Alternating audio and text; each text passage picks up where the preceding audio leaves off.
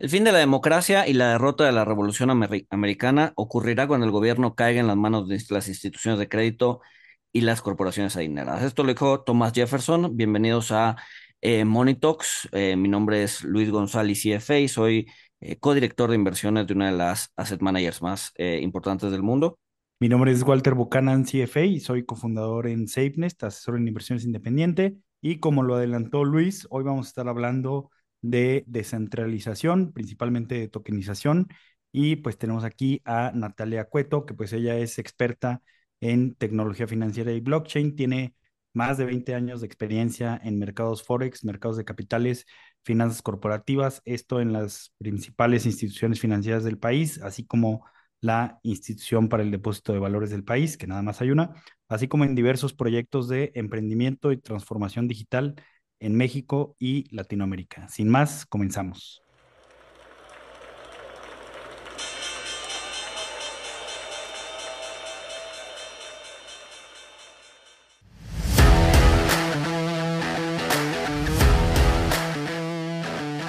Money Talks, el otro lado de la moneda.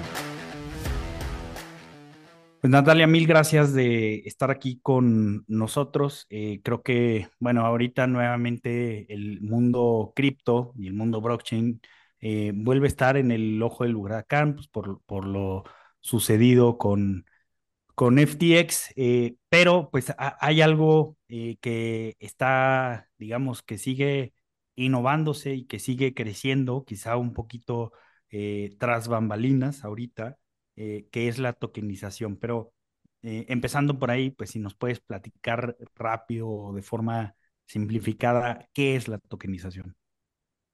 Sí, claro que sí, muchísimas gracias Walter y Luis, de entrada muchas gracias por el espacio, por invitarnos, muchos saludos a su comunidad, qué gusto. Pues bueno, la tokenización, puesto en palabras simples, pues es la posibilidad de fraccionar la propiedad de algún activo y convertirlo en un activo digital.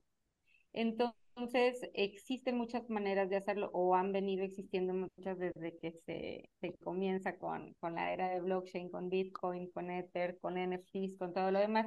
Y de lo que se trata es de poder partir en muchas partes una pieza de algo. Entonces, los asegúnes de qué tokeniza, cómo se tokeniza, o ya hay un activo real detrás de ese activo que se parte en muchos pedacitos o no, pues eso es lo que da pie a la interpretación y a otras cosas.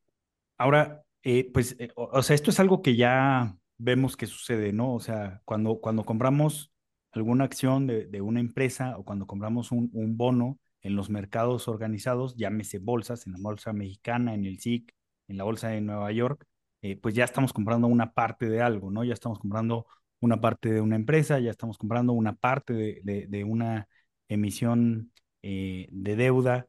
O sea, ¿cuáles son las diferencias, o sea, de tokenizar?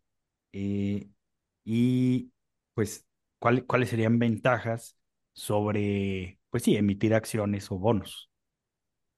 Bueno, lo dices justamente, pues en efecto la tokenización ya existe, al menos en ese concepto de que podemos partir la propiedad de algo en muchísimas partes, y hoy lo llamamos acciones, y lo llamamos títulos de deuda, y lo llamamos de un montón de maneras. La diferencia ahora es que estamos haciéndolo en redes públicas, en redes que están basadas en blockchain y que están en el camino de ser observadas por la autoridad. Y ahí yo diría que es como que la diferencia principal versus lo que tenemos actualmente.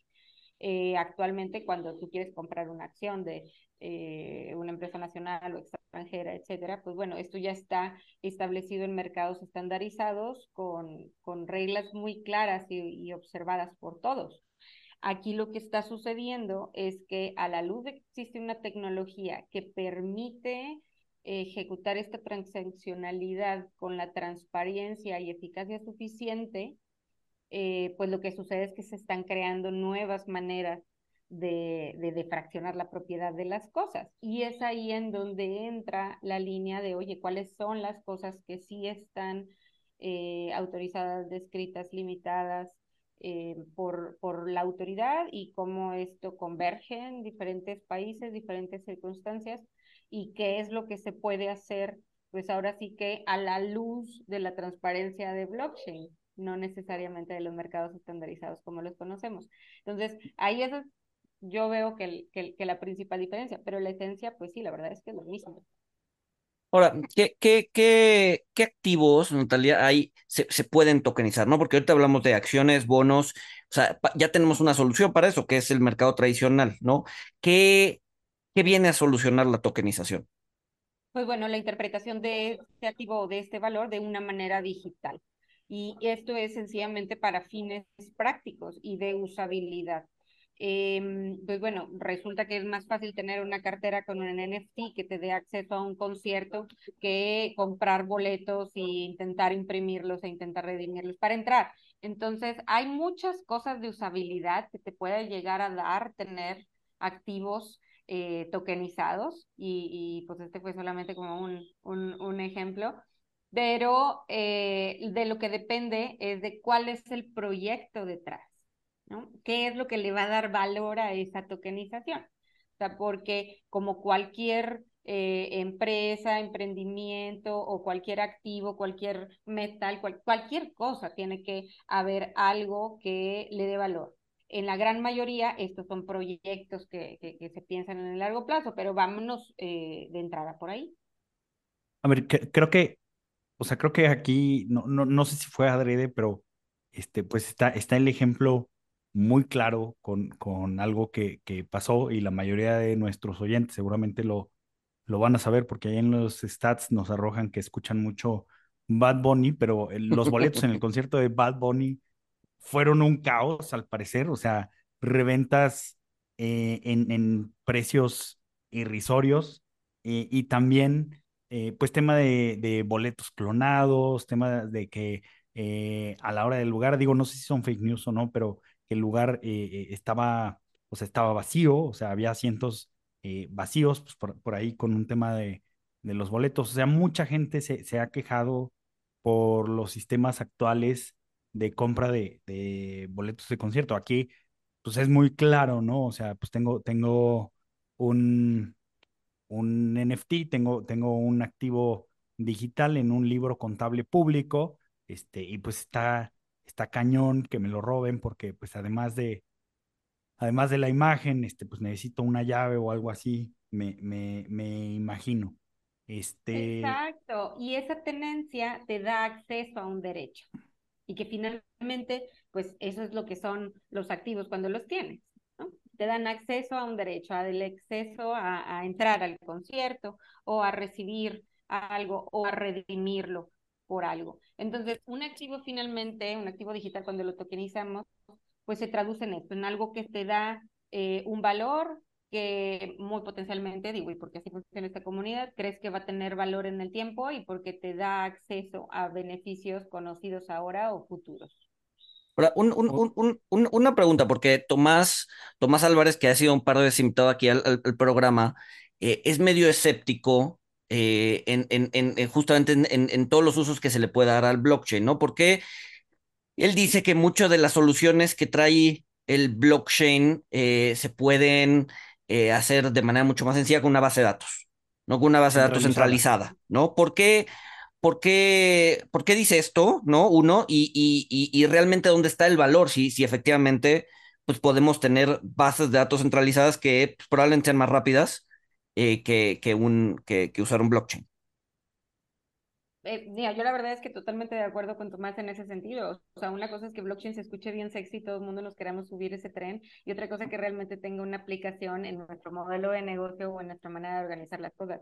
Cuando yo comencé la consultoría para aterrizar proyectos blockchain y tal, finalmente lo que nos dábamos cuenta de eso, o sea, hay muchos casos que se pueden resolver con una mejor implementación de bases de datos. Ahora, blockchain sigue siendo una solución cara y sigue sin responder en términos de tiempo como de verdad lo esperábamos. O sea, yo misma fui de las primeras que propusimos en el Indeval, pero 2016, cosas así. buscar sustituir el sistema de comunicación que se llevaba en ese tiempo por un DLT, un Distributed Ledger Technology, y que tuviéramos la tecnología de blockchain, pero en nuestra base de datos centralizada, en donde participaran las casas de bolsa y el regulador, y etcétera, las contrapartes. Pero sigue siendo muy caro en términos de implementación porque se tiene que adoptar por muchos frentes.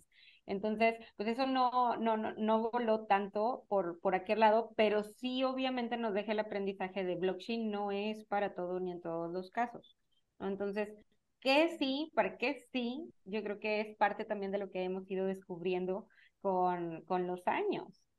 Y a mí me parece muy inspirador, ¿no? O sea, ¿qué nuevo uso le vamos a encontrar dentro de 3 años, dentro de 5? No sé. Sí, claro. Oye, mencionas el tema de Indeval, bueno, para todos los que no conozcan, pero, o sea, de forma rápida, los que tienen acciones, ETFs o bonos, no están en la casa de bolsa, no están en el banco, están en un instituto de depósito de valores, que aquí en México nada más hay uno, es el Indeval. Ahí están todos, y todos los bancos tienen cajones, y pues ahí hay, digamos, cajoncitos con los nombres de cada quien, y pues ahí se tienen que, pues, cruzar, ahí se están custodiados y ahí se tienen que cruzar compradores y vendedores. Pero ahorita comentaste, Natalia, que lo trataste de impulsar en 2016 y dijiste que a lo mejor no fue, pero ahorita estaba leyendo de una empresa que se llama Broadridge, que justamente, o sea, parece que está teniendo éxito en el mercado de reportos, que los reportos, digamos, para dejarlo simple, pues son préstamos de un día, ¿no? Préstamos colateralizados, ¿no? Yo te presto mis CETES, un día, tú me das dinero, mañana yo te regreso tu dinero y yo un poquito más, y tú me regresas el CETE, ¿no? Que ya desde hace años son títulos digitales, o sea, no son papeles, y como se puede hacer este préstamo de cortito plazo sobre el CETE, pues se puede hacer sobre muchos valores, ¿no? Y estaba leyendo que Broadridge, o sea, justo está apostando por esto, ¿no? Entonces, aquí mi duda es, pues, o sea, ¿qué tan diferente es un DLT, que digamos es un libro contable digital distribuido, a una base de datos? O sea, no me queda claro cuál es la diferencia del DLT a la base de datos. Pues bueno, los data scientists me podrían matar, pero para mí sencillamente es la organización. O sea, un libro contable y distribuido pues tiene que ver cómo organizas la criptografía entre ellos y cómo están conectadas los nodos, la red, en donde se puede compartir simultáneamente información entre todos los nodos que están conectadas en la misma red.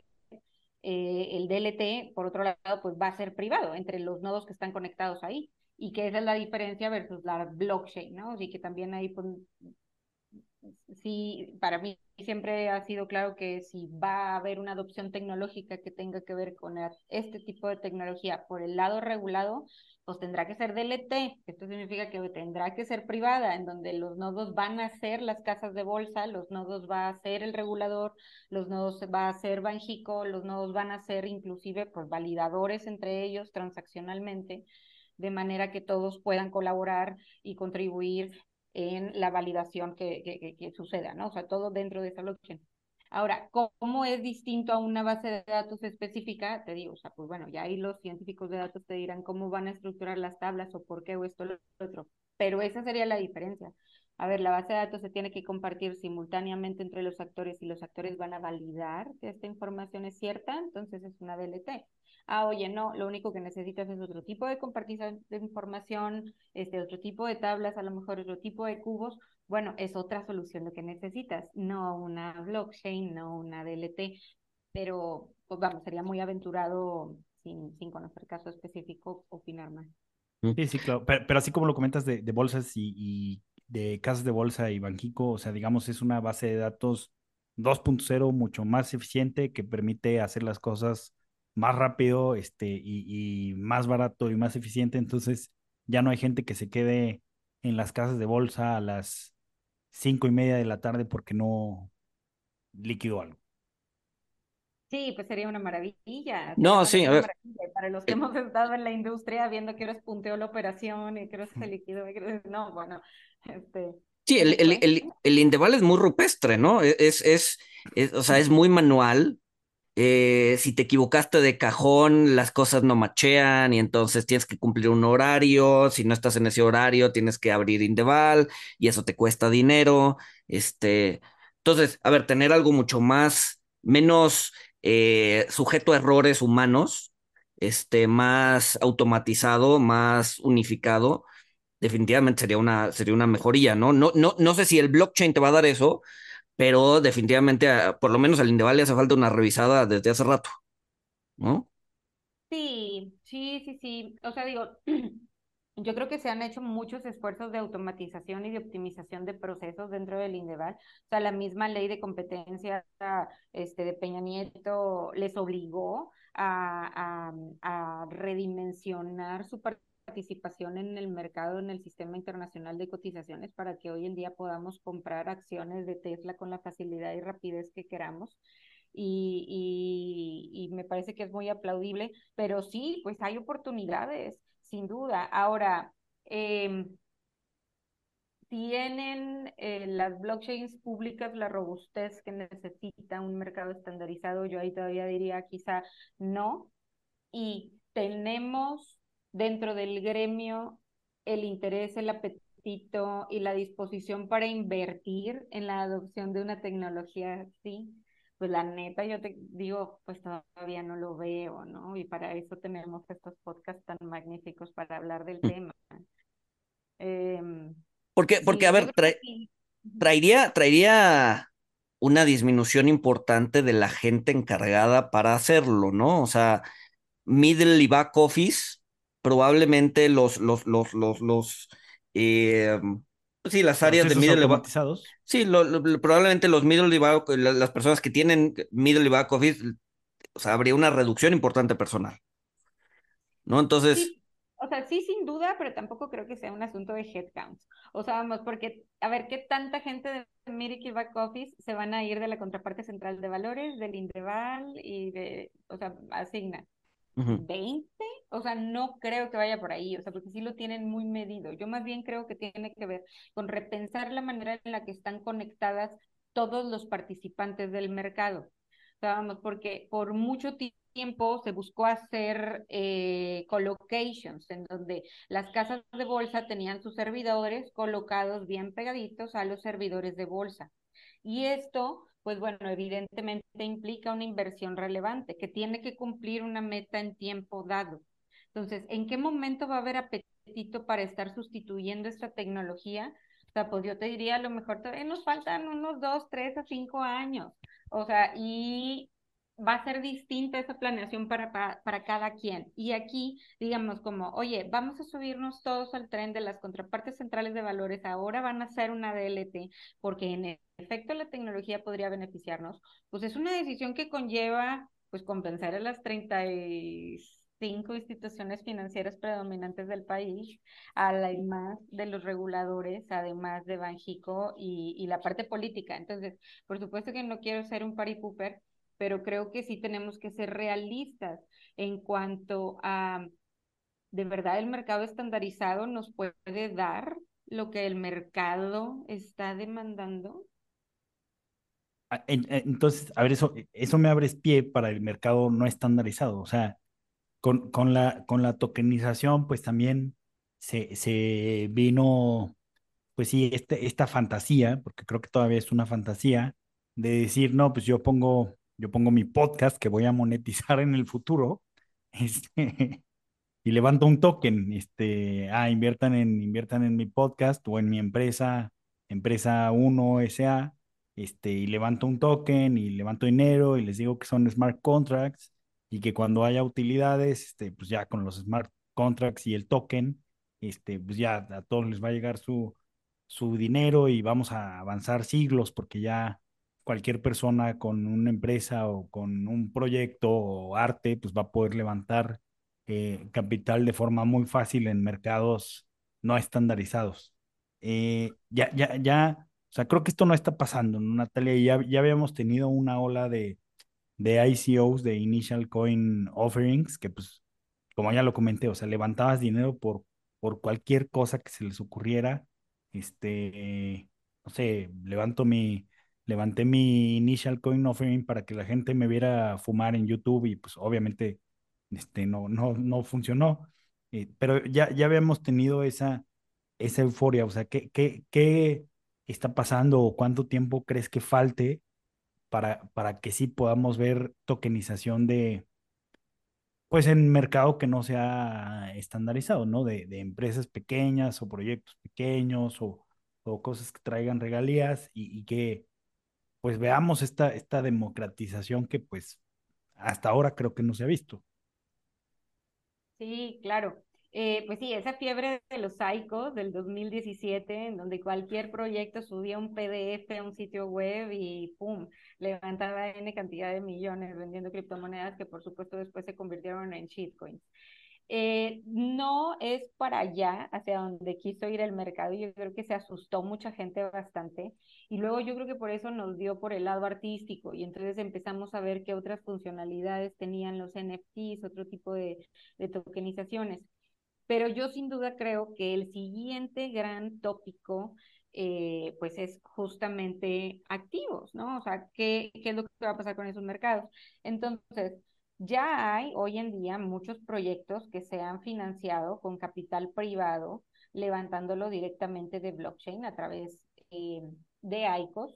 Lo que yo veo es que, pues, ahora sí que no están agremiados, ¿no? Y en el slang financiero estandarizado, pues la importancia del gremio es bastante, ¿no? Y que finalmente de lo que significa es de vas a tener la comunidad que te respalde a la hora que salgas a vender lo que tienes que ofrecer, el activo.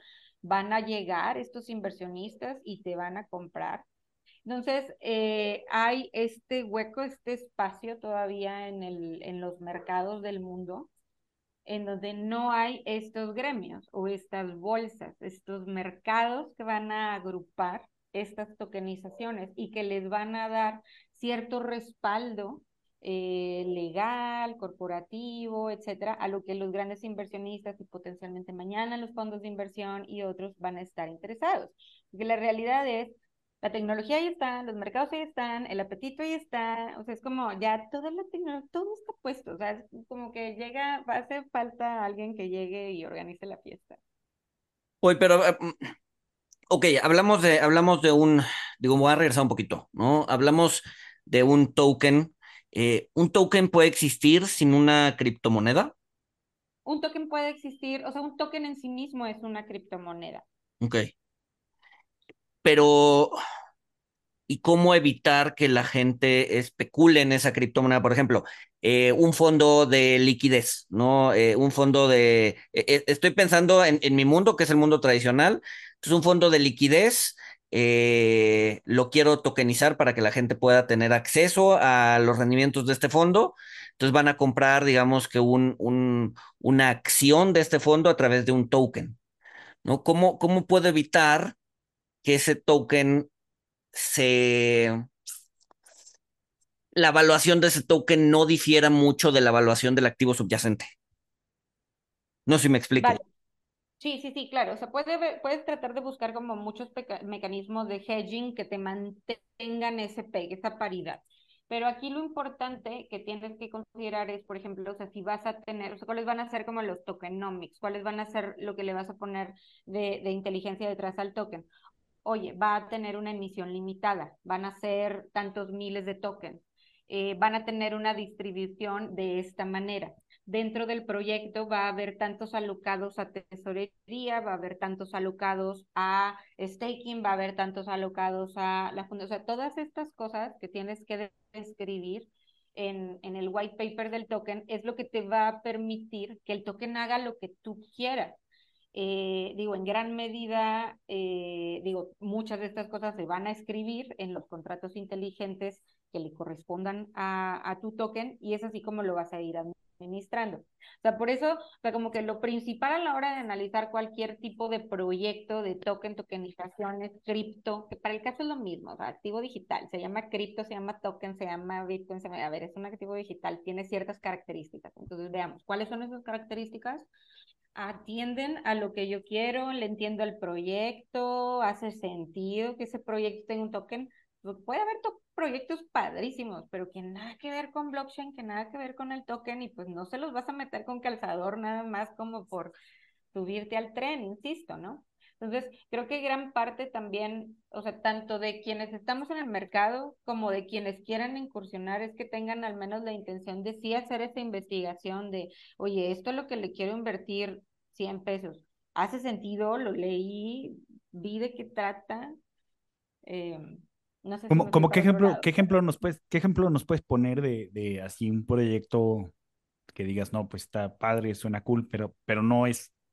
O sea, no tiene sentido tokenizarlo, democratizarlo, meterlo en blockchain. Por ejemplo, las votaciones. ¿Hace sentido que tú puedas tener tu token para ir a votar?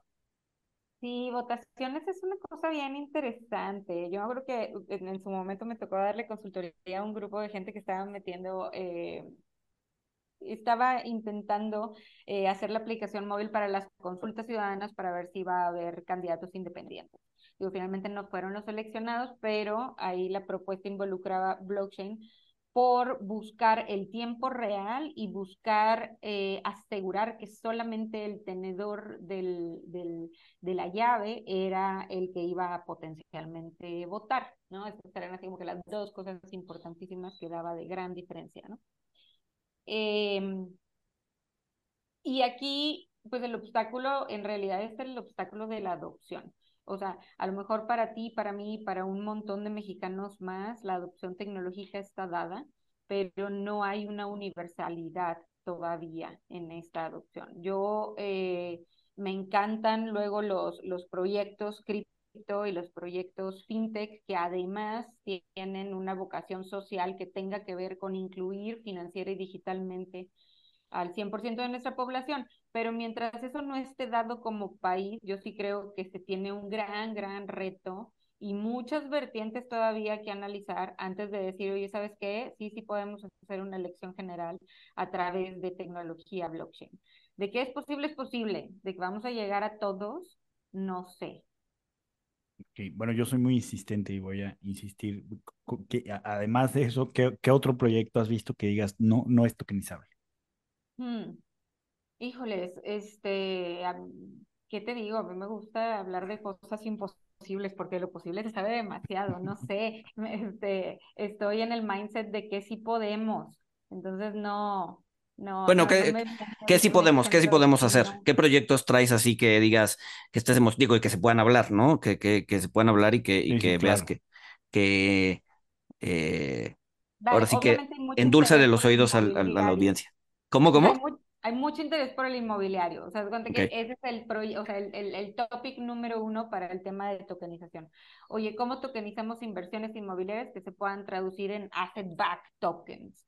Eso es lo que veo que hay muchísimo interés.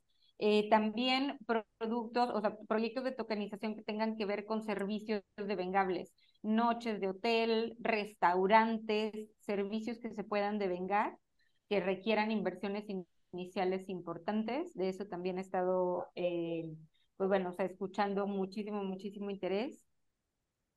En general, los proyectos de e-commerce, o sea, esos son los que son muy fácilmente tokenizables.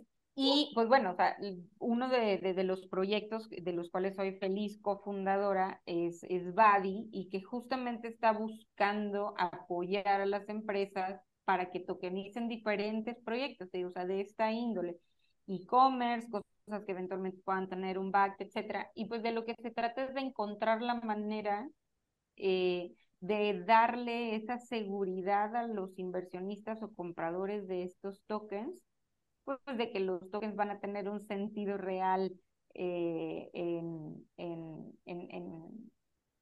una propiedad, en una sociedad, en un bien que es devengable, ¿no? En un servicio, en un restaurante, en un hotel, etc. Cuando hablas de temas inmobiliarios, hablaste como de una especie de asset-backed security en donde, no sé, tienes un fideicomiso con digamos que con bienes inmuebles atrás y tú estás percibiendo ya sea las rentas de esos fideicomisos o de esas hipotecas que tienes ahí adentro? ¿Cómo funcionaría? ¿Cómo funciona? Sí, en eso, o sea, digamos, el símil con el mundo estandarizado pues es muy fácil, es una fibra. Y pues básicamente de lo que se trata es eso, o sea, vamos, el fideicomiso se parte en tokens, los tokens se reparten entre la sociedad que los compra, esto se hace a través de un contrato inteligente que típicamente va a poner derechos de acuerdo a lo que se escriba en el contrato, y es así como se van a percibir utilidades o no, ¿no? Uh-huh. Básicamente es lo mismo, sencillamente poniéndolo en un pedazo de información uh-huh. digital. Ahora, la pregunta es, si es lo mismo, ¿para qué tener dos? O sea, no es, digamos que no es una solución en busca de un problema. Me gusta esa frase porque, o sea, ya la había escuchado, no es mía, es de un análisis que alguna vez leí hace tanto, pero sí, decían, o sea, el cripto al final del día es una solución en busca de un problema, ¿no? ¿Existe ese problema? Todavía no sabemos. Pero si ya tenemos una fibra, ¿por qué usar tokens? Mira, yo creo que la pregunta es si de verdad tenemos una fibra, o sea, porque si no vamos a preguntarnos, al menos en el caso de México, ¿cuántos listados hemos tenido de fibras en los pasados 5 años? ¿Cuántos IPOs? ¿Cuántas colocaciones de deuda? ¿Cuántos CECADES? ¿Cuántas SERPIs? ¿Qué fibras E? ¿Dónde llegó la inversión en la industria eléctrica al mercado estandarizado? O sea, yo creo que más bien va por ahí la pregunta. ¿Necesitamos dos? Pues quizá no, pero lo que pasa es que el que tenemos no jala. O sea, necesitamos dos, pero el vigente no es el que necesitamos. Necesitamos el otro. Es que los números no mienten. A ver, pero hablando de números, o sea, y voy a retomar más o menos un punto que tú estabas tocando. O sea, el punto es poner más tecnología sobre la mesa para que haya más fluidez, para que el manejo de riesgo sea más sencillo y para que esto pues abra la llave con los jugadores, bueno, para que atraiga a diversos jugadores, pero... O sea, esto ya lo habíamos hablado con María cuando vino al podcast.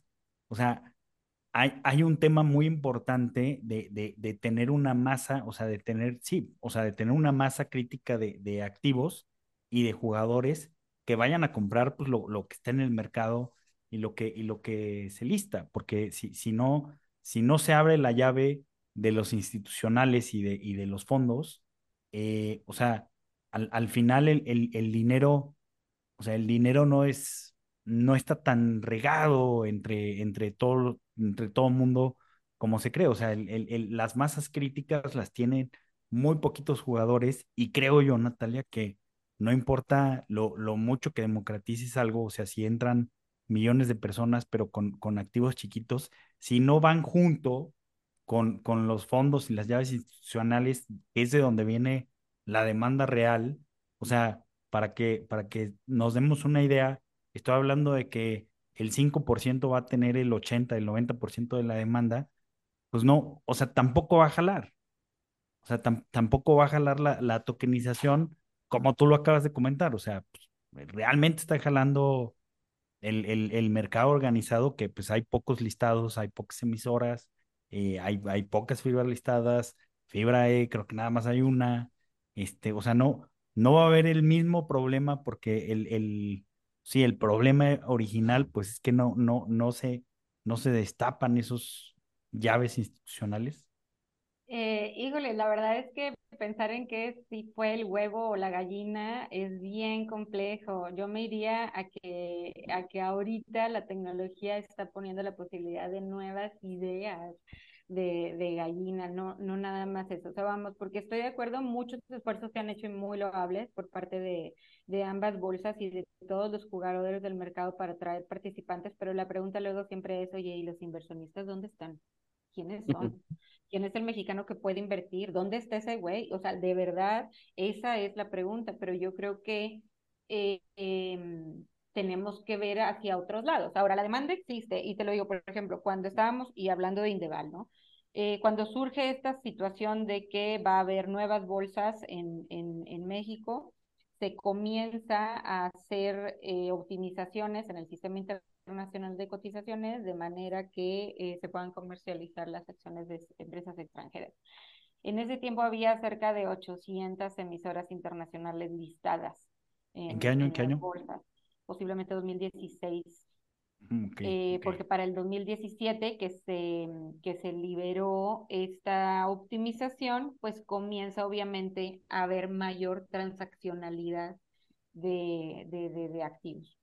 Al día de hoy, más del 50% de las transacciones que suceden en las bolsas suceden con emisoras extranjeras. Y este es un dato que no miente y que al menos a mí de lo que me habla es del apetito de inversión. Entonces, ¿por qué no están llegando estas inversiones a las emisoras mexicanas?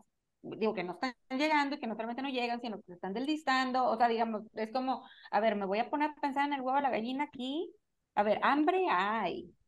Si nos ponemos a ver los números, por ejemplo, de Bitso, y que me parece súper orgulloso el trabajo que han hecho, sobre todo de picar piedra, y de transmitir y socializar las potencialidades de esta tecnología y hacerlo fácil para el usuario que no estaba financieramente educado. De verdad me quito el sombrero. Pues están llegando más de 5 millones de usuarios en estos días. ¿Tú sabes cuántas cuentas bursátiles hay en México? Menos de 2 millones. Entonces es como, oye... No, ya hay tres. Gracias al esfuerzo de GBM y Mercado Pago. Exacto. Sea, entonces, seamos realistas. El apetito existe. Lo que pasa es que los mercados estandarizados han estado buscando nada más aquí. Y es momento de ir a buscar otros lados. Y yo creo que la verdadera descentralización y esa democratización con la que todos soñamos, pues justamente sucede porque ahorita la tecnología lo permite. No, y a ver, que están ya montadas, sino no, que ha creado la comunidad. Y es muy noble. Si no, a ver, yo no sé si la verdadera democratización va a ser posible. Vamos a ser completamente honestos, la democracia no, o sea, el grueso de la población no funciona, ¿no? Por eso tenemos dirigentes, por eso tenemos, ¿no? O sea, sí, o sea, democratizar el mundo es también medio un sueño, ¿no?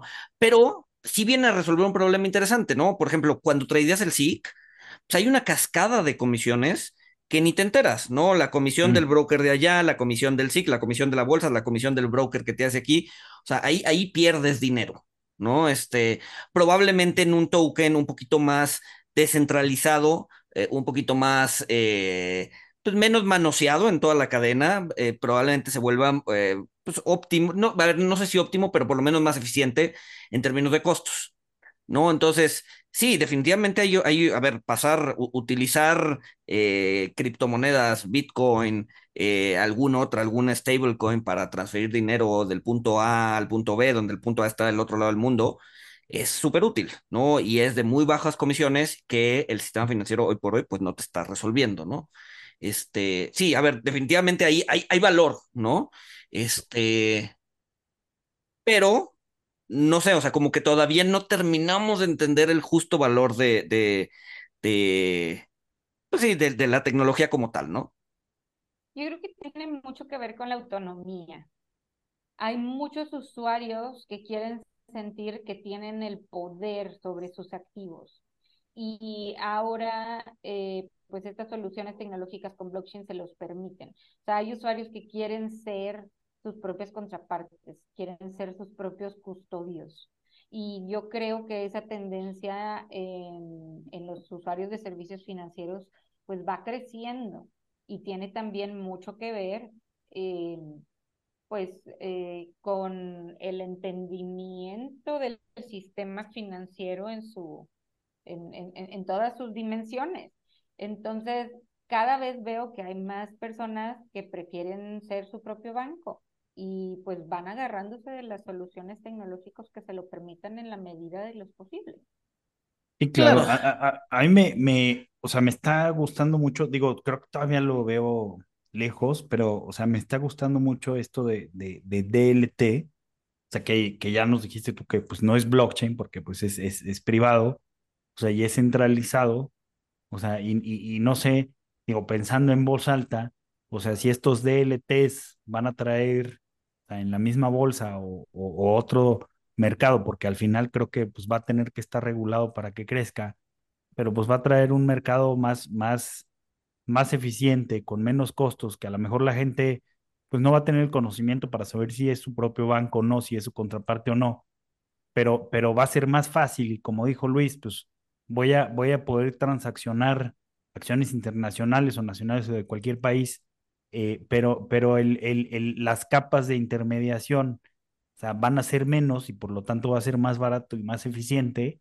Pues, o sea, creo que sí se ve ahora, pues sí, digamos, un futuro a la tokenización. Digo, yo pensaría personalmente en la parte de DLT, ¿no? Y sobre todo en cuanto a estas, pues, super bases de datos, pues sea más barato y más eficiente, creo que lo natural sería que hubiera más adopción. Ahora, ojo. O sea, está bien, pero no eliminas todos los riesgos. Eliminas un riesgo que podría ser el riesgo de contraparte, ¿no? Pero si al final del día tienes un cachito tú de un fondo de renta variable europea, pues al final del día va a haber un fondo, va a haber un manager atrás que va a tener centralizada la toma de decisiones, ¿no? Y si ese manager no hace bien las cosas, pues el valor de tu token se va a caer, ¿no? Entonces, elimina... Pero normal, como un fondo normal. No, sí. O sea, la clave es la transparencia. O sea, a ver. Ya sabes... ya no vas a comprar un token en una ICO que no sepas qué trae en la panza, qué trae adentro, o que nada más pusieron el ICO unos cuates en, no sé, Polinesia Francesa, y pues realmente la empresa nunca hizo nada.